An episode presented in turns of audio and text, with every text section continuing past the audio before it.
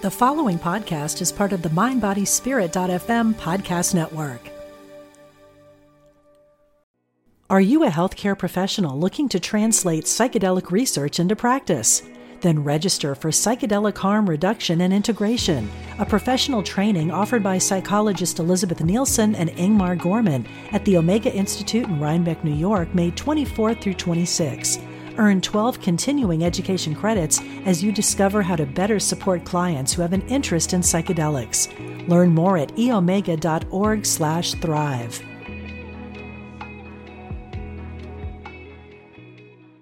Hey, it's Ryan Reynolds, and I'm here with Keith, co star of my upcoming film, If, only in theaters, May 17th. Do you want to tell people the big news? All right, I'll do it. Sign up now and you'll get unlimited for $15 a month in six months of Paramount Plus Essential Plan on us. Mintmobile.com slash switch. Upfront payment of $45 equivalent to $15 per month. Unlimited over 40 gigabytes per month. Face lower speeds. Videos at 480p. Active Mint customers by 531.24 get six months of Paramount Plus Essential Plan. Auto renews after six months. Offer ends May 31st, 2024. Separate Paramount Plus registration required. Terms and conditions apply if rated PG. Welcome to Dynamic Healing with two experts in chronic pain, David Hanscom and Les Aria. This podcast will show you how to unlock your body's ability to heal. Just breathe and learn how to rewire your brain and break free from chronic pain. Welcome to Dynamic Healing Podcast. I'm Les Aria. I'm David Hanscom, and today we're going to continue our second episode in this series on pain reprocessing therapy. The title of today's podcast is Becoming Sherlock Holmes with regards to your pain. And the purpose is, is that um, pain is complicated. We will list five components of pain reprocessing therapy. But today we're focusing on gathering your own personal evidence. And we know gathering data helps you feel more secure. We know feeling secure is anti inflammatory and helps your pain. So we're going to review the second component of pain reprocessing therapy, which is gathering your personal evidence. Yeah, that's right, folks. So uh, hopefully you'll enjoy this episode, and as we build upon pain reprocessing therapy, David, uh, how about we do an, um, a quote here? Uh, let me read it to you, the folks. Often to be free means the ability to deal with realities of one's own situation so as not to be overcome by them. Howard Thurman. Who? yeah, look him out, Howard Thurman, like Uma Thurman. Oh, Thur- okay, oh, Thurman. Okay, M-E-N, Howard I, Thurman. I heard a different name. Okay, he's a theologian and um, a pretty famous um, African American theologian, and just a lot of cool things he says. I'll read it again so we can actually hear it because it kind of matches with today's stuff and what we've been talking about. Often to be free means the ability to deal with one's reality. The reality is this, pun intended. When you fight what shows up, everything gets worse inside of you. So, learning to gather information as we move forward today and talking about the second component, we want to be able to kind of gather information and go like, is this helping the way I'm kind of dealing with my pain or life or my situation? So, David, how about we just kind of get into um, just a quick review of what PRT is, pain reprocessing therapy, and then review the components, then we'll just kind of jump into it. So, what is pain reprocessing therapy? This is just a recap from our previous um, recording. Pain reprocessing therapy is basically a technique that trains the brain to reinterpret uh, the pain fear cycle that we get caught up in, and thereby reducing or limiting the pain by training the brain that you are safe. So when you feel pain, if you can lean into it and recognize, I'm actually caught up in fear, and learning to dial that fear down. In doing so, you send yourself messages of safety. And what what they do in pain reprocessing therapy is they add another component to it, which basically re- to remind you that there is no damage. Everything that was damaged is now healed. So I am safe. So pain reprocessing therapy is about breaking the cycle and sending messages of safety to yourself. So let's review. There's five components of PRT, and we gave an overview but the first part is education, just what pain reprocessing therapy is, which was the topic of last week's podcast. And then today we're going to talk about gathering your own personal evidence. Um, the third one is leaning into the pain. Once you lose that fear, you're able to actually lean into it and start living your life. And as you reprogram your pain, the pain really does lessen. We also what we'll be discussing the fourth section is other emotional threats. We know emotional pain is processed in the, in the same part of the brain as physical pain, and it hurts. And we don't like to hurt, so we tend to suppress it or fight it. Then the final one, which is where the real healing occurs, is creating positive feelings and sensations. So again, education, gathering personal evidence, leaning into the pain, other emotional threats, and creating positive feelings and sensation. So today's a big one. And Dr. Ari, let you get started on this because this is what you do clinically. You've been doing it for a long time. And just to be clear, there's a major paper published in JAMA here this year where they did a prospective study on a group of patients looking at pain reprocessing therapy and showed a dramatic reduction in pain in a high percent of people using this technique.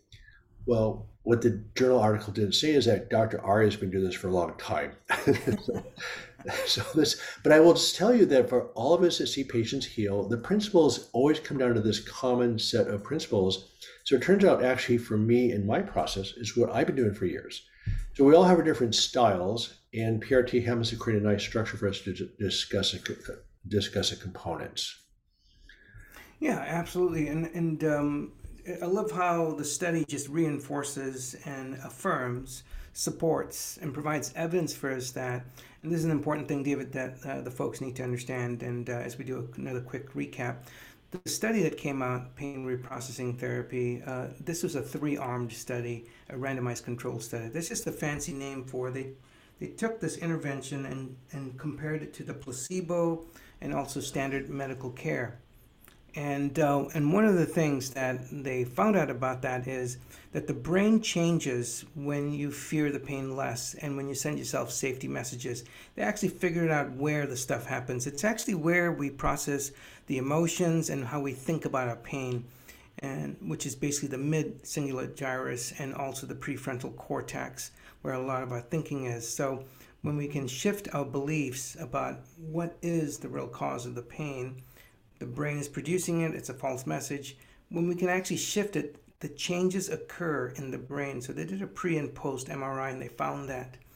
The part that we want to show you is this is it's very difficult to grasp this material. David and I um, often have patients that argue with us, and we're not here to argue. I think David and I, we don't do, we don't, uh, homie, don't play that.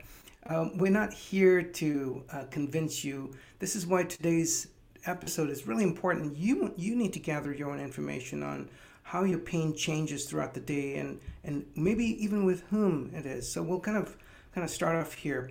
One of the things, David, I wanted to emphasize, besides just doing the recap of that um, JAMA article that came out, the pain reprocessing therapy, let's kind of take a look at a couple of things. I want to direct our conversation on, on three specific points here.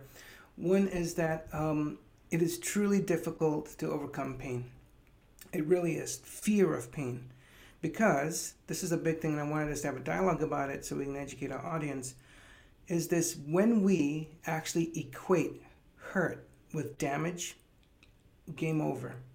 Whenever you start to move, or you move your arm, or you, you stand up, or you wake up and you're feeling this intense sensation in your body, for example, back pain, let's take that as a common thing we sometimes believe there's something damaged in us. And so it's really important, uh, David being a surgeon, a physician, you know, when your doctor has checked you out and says, look, you're good to go, we get kind of upset. And I'll let David talk about this.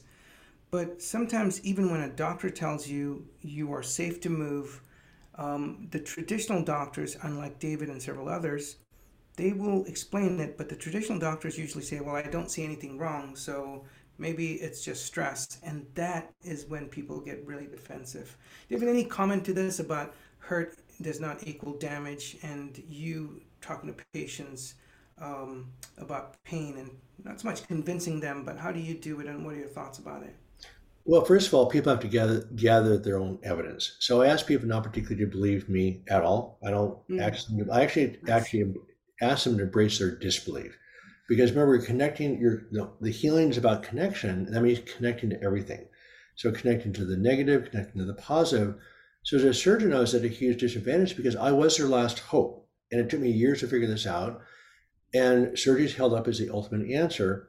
Well again the success rate for a spine fusion for back pain is 20% the chance of making you worse is about 40 to 60% so i quit doing the operation but i didn't have anything else to offer So, what happens is that when you're upset, angry, or you're afraid of the pain, or you don't understand what's going on, you your inflammatory markers go up.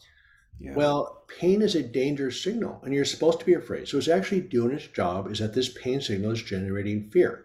But that fear happens to be inflammatory, which makes the pain worse. So my argument now is that symptoms in the body, I don't care if it's irritable bowel, migraine headaches, pain, whatever it is, is from the physiology. Yeah. I mean, it's how the body functions. And so if the physiology is off, full of inf- inflammation, elevated metabolism, or fuel consumption, there is something wrong, right? So we yeah. think there's a term called medically unexplained symptoms, and my thing is that these symptoms are explained by physiology. The term should be medically explained symptoms. Yeah, I think there there there lies there. Even if we take the um, medically unexplained symptoms or your your back pain, your you know the, the the pain, the sensations you feel in your body, this is the first talking point that we want to kind of emphasize in this episode.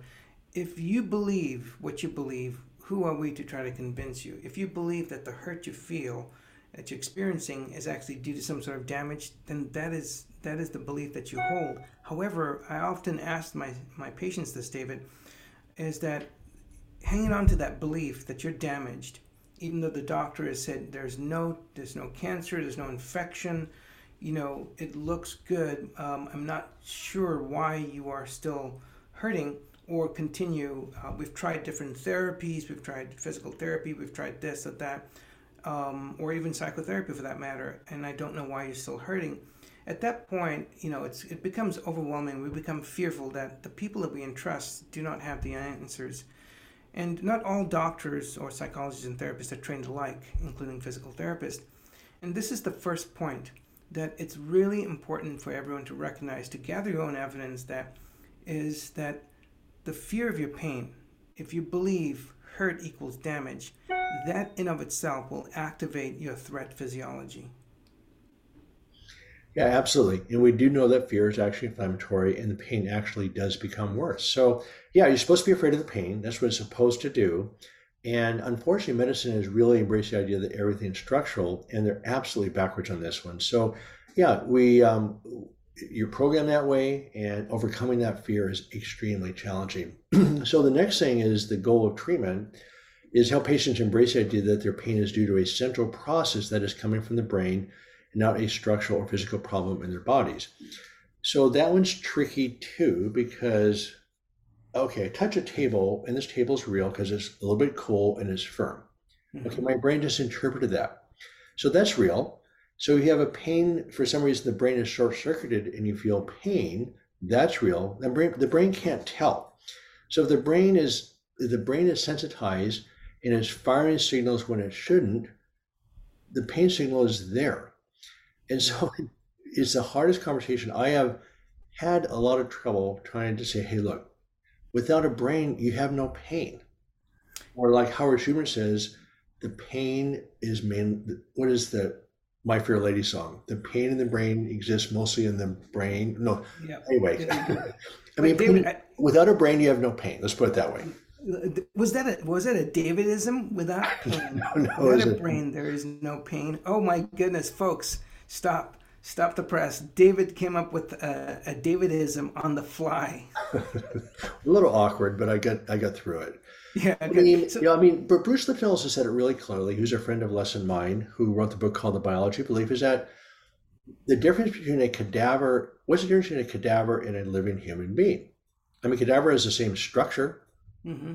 It's not feeling pain, but it's energy and motion and interpreting signals from their periphery so you remember your brain's a relay station. It doesn't, it's interpreting all sorts of signals from every organ. Everyone counts.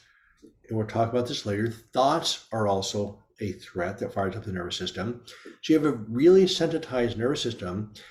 But one point one of my workout buddies pointed out is that, okay, so you have a bone spur. It's been there for years. All of a sudden you come to the surgeon with pain down the side of your leg that matches the bone spur. What I found out, which basically put myself out of business, is that when you're under stress, and we keep thinking stress is psychological, but it's physiological, your whole body chemistry changes. So that bone spur will be the first one to light up. It's already got a little, little bit of compression. And so it has some compression, and you have to um, understand when the body threshold changes, that bone spur will light up. When I calmed people down, even with the bone spur, the pain disappeared.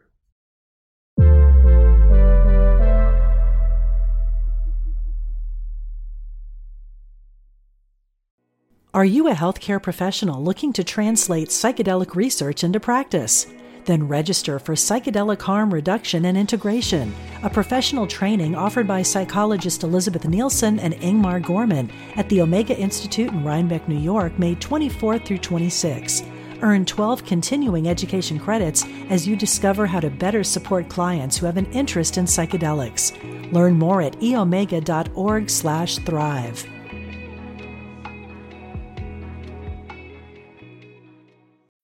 When you need mealtime inspiration, it's worth shopping Kroger, where you'll find over 30,000 mouth-watering choices that excite your inner foodie. And no matter what tasty choice you make, you'll enjoy our everyday low prices, plus extra ways to save, like digital coupons worth over $600 each week. You can also save up to $1 off per gallon at the pump with fuel points. More savings and more inspiring flavors make shopping Kroger worth it every time. Kroger, fresh for everyone. Fuel restrictions apply. Families have a lot going on. Let Olly help manage the mental load with new cognitive help supplements for everyone four and up, like delicious Lolly Focus Pops or Lolly Mellow Pops for kids. And for parents, try three new Brainy Chews to help you focus, chill out, or get energized. Find these cognitive health buddies for the whole fam at olly.com. That's O L L Y.com. These statements have not been evaluated by the Food and Drug Administration. This product is not intended to diagnose, treat, cure, or prevent any disease. So anyway, the bottom line is is that your brain is it's only a central process, and um, you have to interpret signals, and sometimes they just flat out short circuit. Yeah. So, So David, uh, that that's really, and, and again, just to kind of um, just go back to our, our previous two talking points to summarize the dialogue here is that when we're really emphasizing to you is this is um, it's really we're emphasizing the first point that it's really difficult to overcome fear of pain if you continue to believe that you're damaged. That's just a brief summary. Another talking point we just emphasized was that the goal of pain reprocessing therapy, the treatment that even David and I use, is that to help people understand that this is coming from the brain. And I like David's um, Davidism, you know, pain comes from the brain. Um, even just that simple thought. And I like David's um, analogies that if you don't have a brain, there is no pain. That's a Davidism, folks. now it makes me a little nervous when you start agreeing with me so much. This is it's too early in the morning. it's a little David. early, so let's uh okay. Yeah, So, I'll, I'll that take said- that. Yeah, yeah. With that said, so those are the two main points: is that you know, really take a look and see is that hurt does not equal damage. Number two, that all this pain is coming from the brain. And David, the um, the metaphor I use is when my patients say, "So you're telling me my knee pain, back pain, body pain, ankle pain is all coming from the brain?" And uh huh. And then I'll tell them, I'll do this in my office, um, and I'll tell them to look up. If you're at home, look up and find a sprinkler. I hope you have a sprinkler in one of the rooms. Now the point here is this is when you look up and see a sprinkler, let's imagine that sprinkler system that's uh, on your ceiling is your back pain. Let's keep it simple. So you would agree that water comes from the sprinkler. You would agree that I feel pain in my back because that's where it is. However, here's the question, and I want to say mic drop. This is me saying mic drop. How embarrassing and shameless I am. Is where does the water come from in the sprinkler? It comes from a reservoir or tank, and that tank is your brain. Mic drop. Sorry, did you hear it? the point here is, is that this is an important part for you to believe that pain is is an opinion of the brain, and that's where it's centrally processed.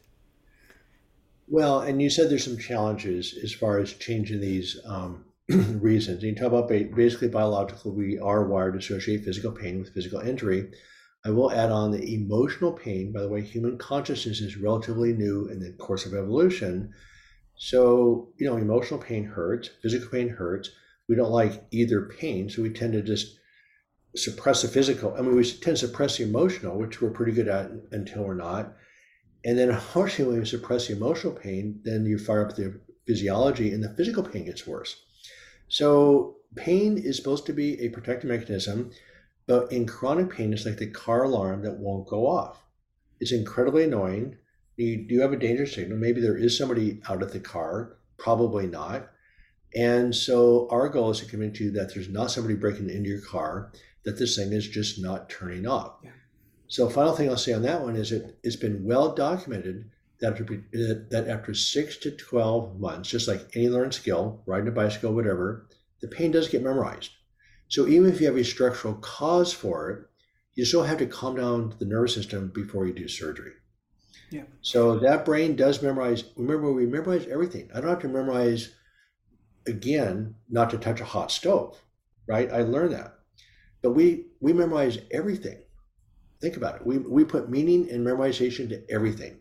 I opened a book to read it. I don't have to learn how to read a book again. I memorized it. I don't have to memorize how to walk. I don't have to memorize how to avoid the hot stove. So the problem is we get memorized that pain is structural. And so that's why it's so challenging to change this. And by the way, the medical profession has gone to structural cause for everything because it's profitable to offer structural solutions. And what Les and I do is incredibly effective, and other people like us, but it doesn't cost very much. It doesn't produce a lot of revenue.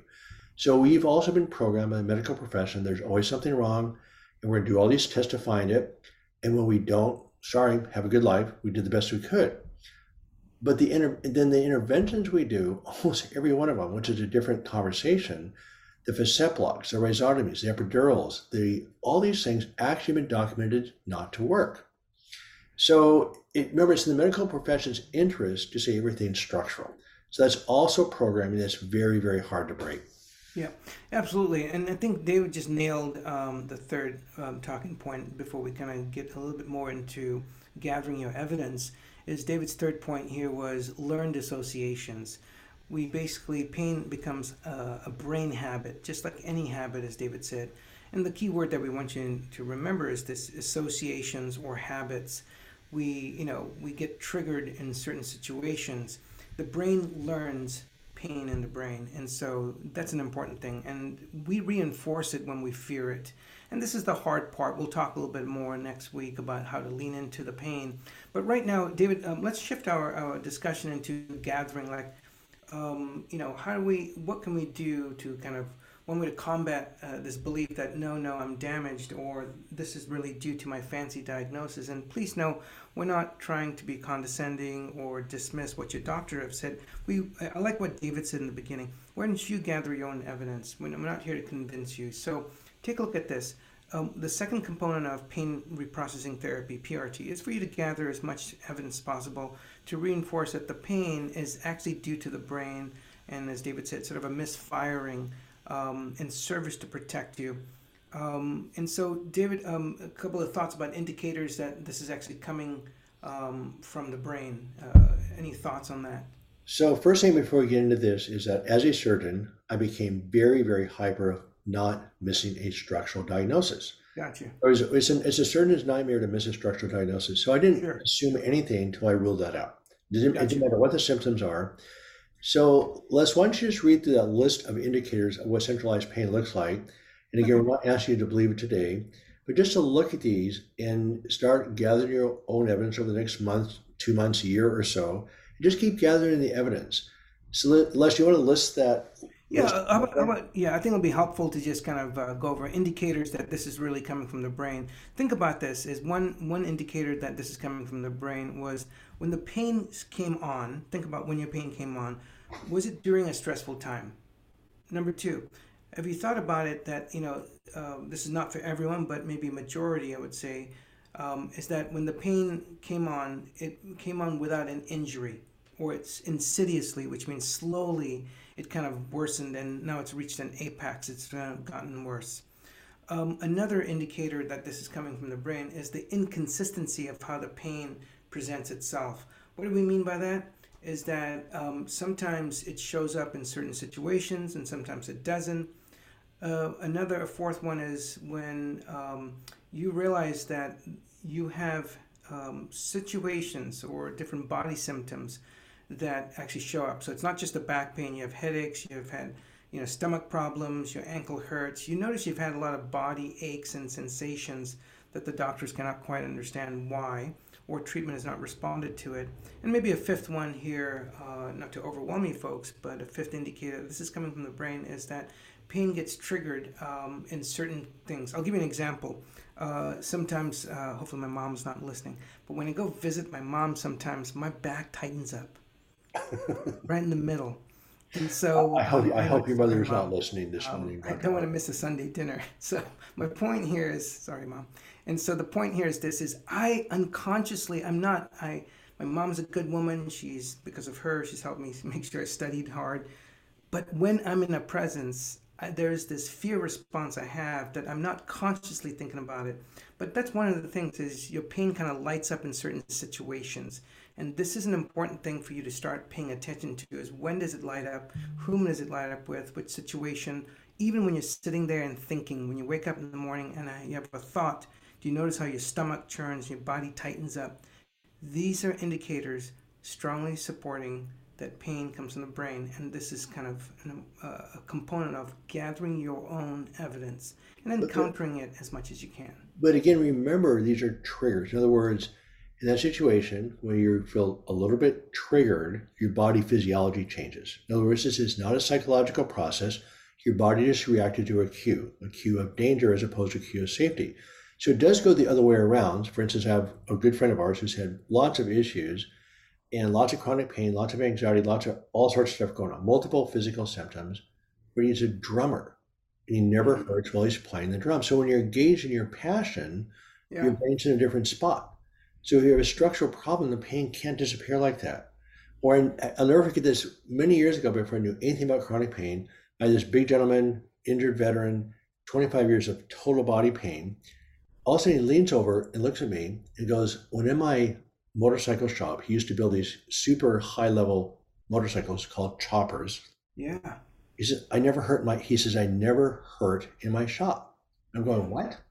But when your brain's occupied by your passion and what you enjoy, that's also an indicator that the, pain is centralized. But again, not psychological. In a, when you're doing your passion, there's oxytocin, anti-inflammatory. Your body chemistry changes dramatically. Yep, absolutely. And, and again, so as we, um, like I said, the reality is we just want you to recognize that this is an easy but difficult thing to do. I just want everyone to understand. For you to get better, you need to start gathering the evidence that counters it. You notice that when you are, when everyone leaves your home, you notice your body feels pretty good. Your pain is not as bad.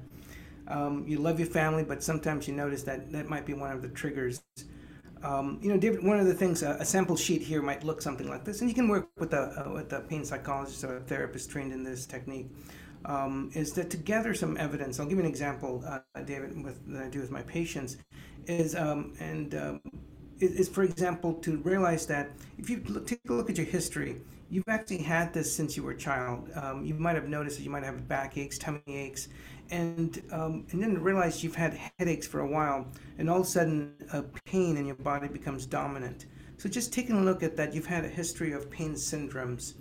Also, maybe even kind of um, pay attention to this. Take a look at this. Here's an example, another sample of evidence, is that you realize that when your pain started, you were going through one, two, three. These were the top three things that were going on. When you're with me in my office, one of the questions I asked David is this when you were experiencing, so um, I got this from Howard Schubiner, and it's kind of a cool statement too, so credit goes to him, is that when I ask my patients this, I'm doing my intake first visit, I basically ask them, besides your body hurting, what when when your pain started, what else, key question here, what else was hurting in your life? And they usually go, What? What do you mean? What else was hurting in my life?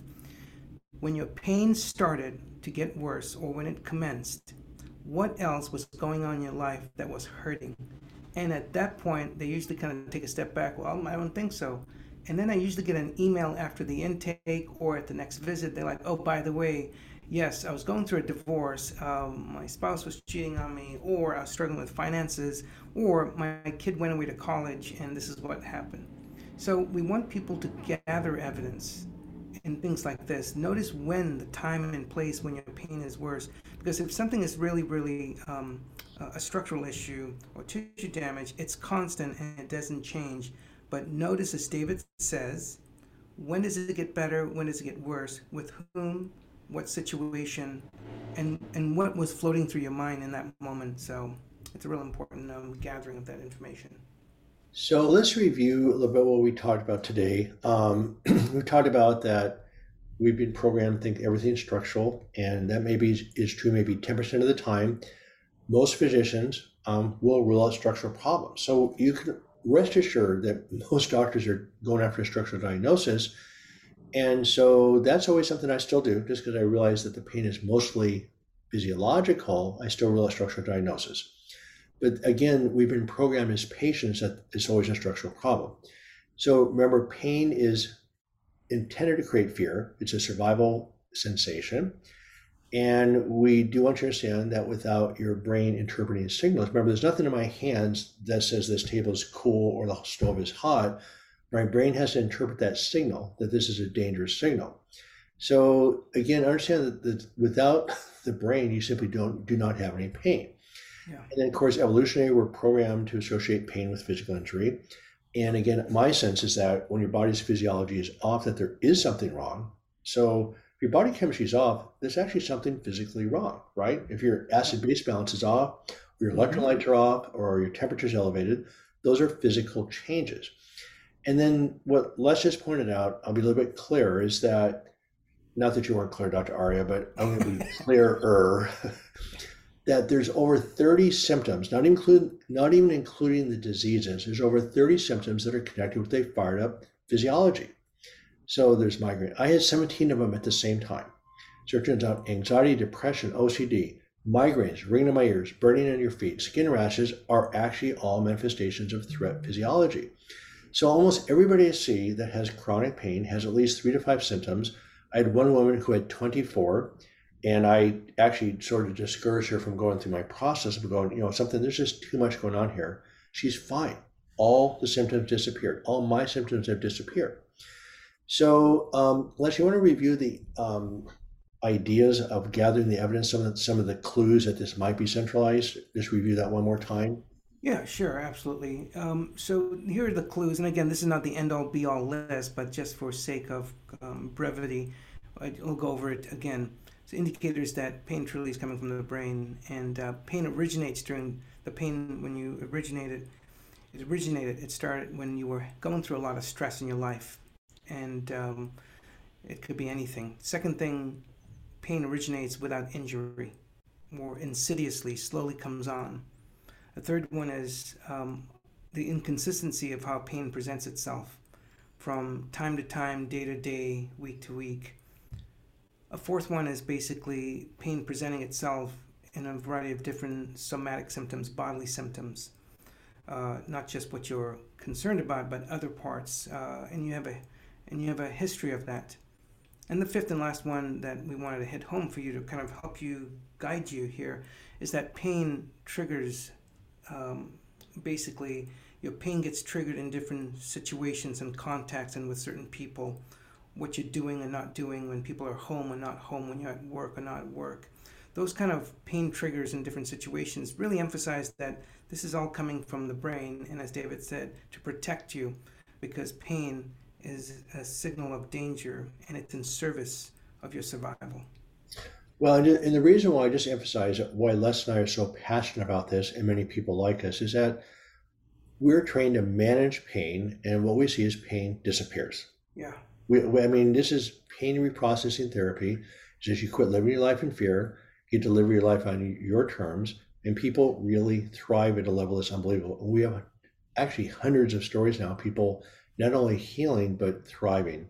So this is the second of it. This is the second of five parts of the pain reprocessing therapy, and we really appreciate you um, joining us today.